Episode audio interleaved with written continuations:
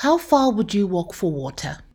Nachota maji ni ya mbali sana, nasikia njaa kikitembea. For 12 year old Nasra, it's about 50 kilometers. That's about 30 miles every single day. Mama kichwa, tumbo ndo nasikia njaa. I have headaches and my stomach is always hungry, says Nasra when I ask her about her daily commute.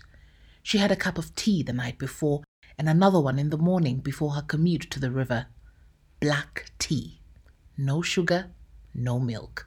Their livestock, which they relied on for their milk, all dead. I'm Evelyn Wambui. You're listening to the Human Interest Podcast, and today is World Water Day.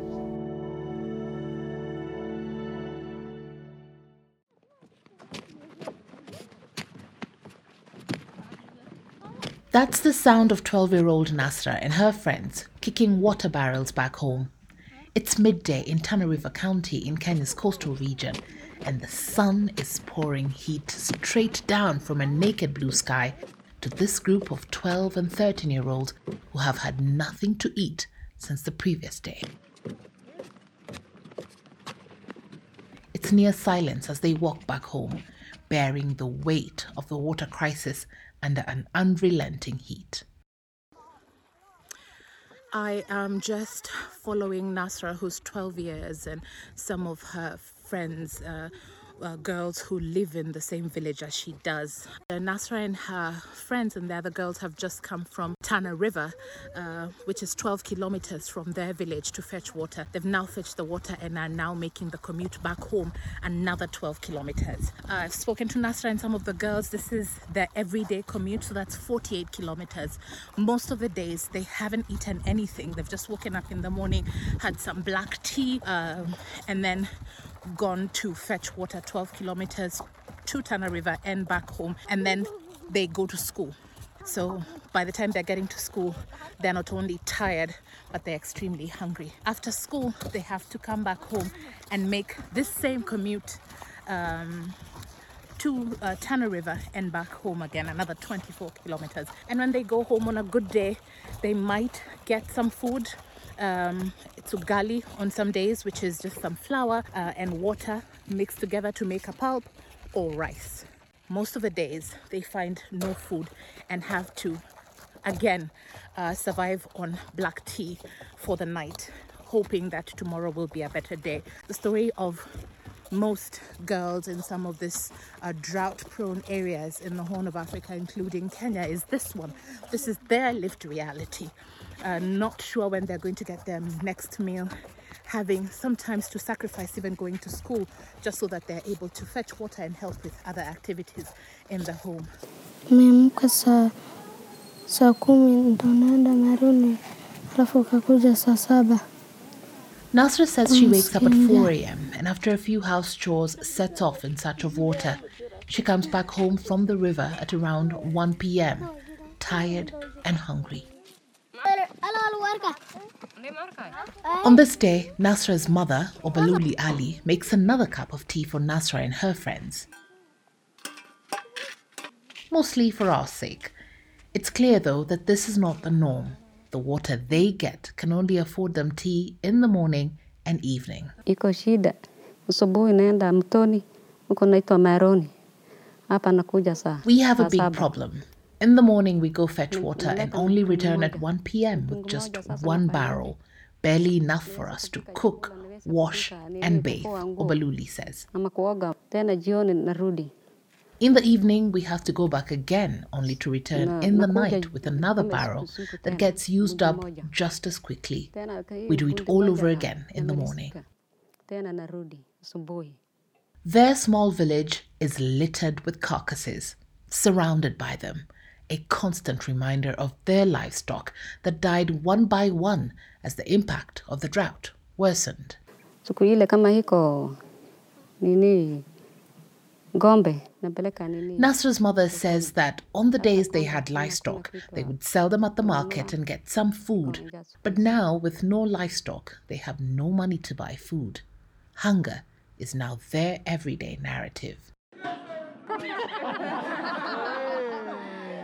Plan International has been working in Tana River, Kilifi, and Kwale counties to provide a daily meal in 16 schools, reaching about 5,000 children. Sahii ni break ndo nakula nakunywa uji.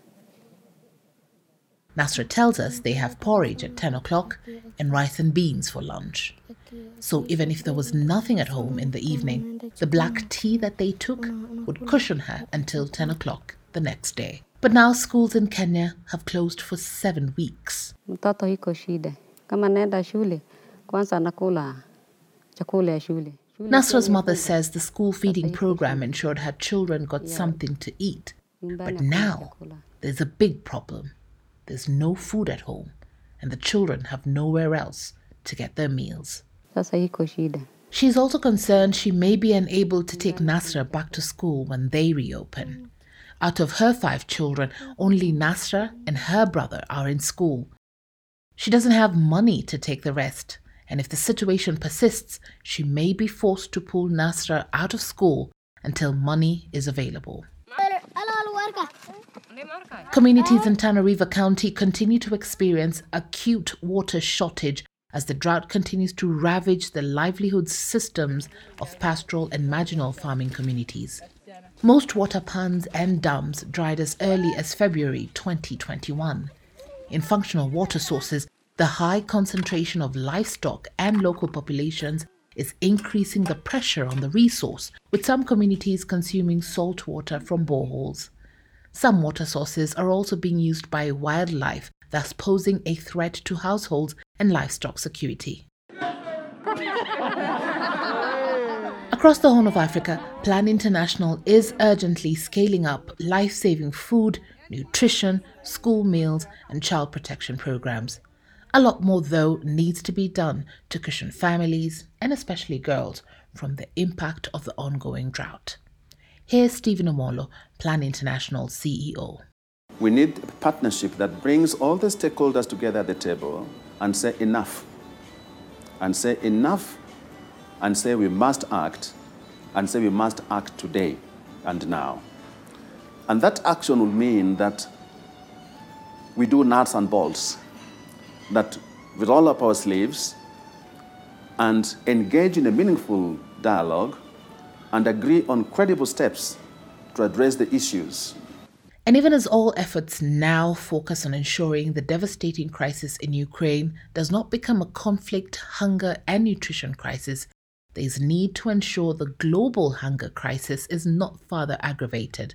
While Plan International welcomes the massive and rapid support for the humanitarian crisis in Ukraine, all humanitarian funds to alleviate the suffering of people affected by this conflict must be additional and must not at any time be diverted from already scarce financing for existing crises.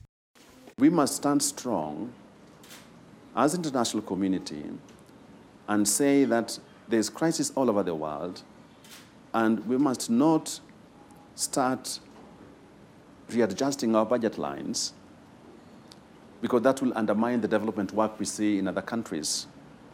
That we must protect the development gains that we see in these other countries, that we don't divert the resources for Ukraine or to Ukraine.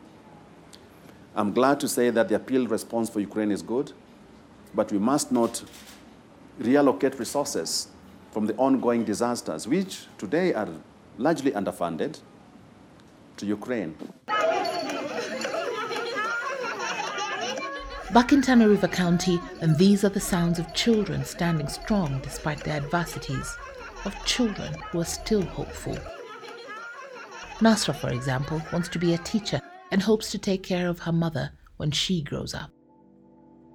To see pictures of Nasra at her home as well as her walking to fetch water, please head over to the Human Interest Podcast Instagram page.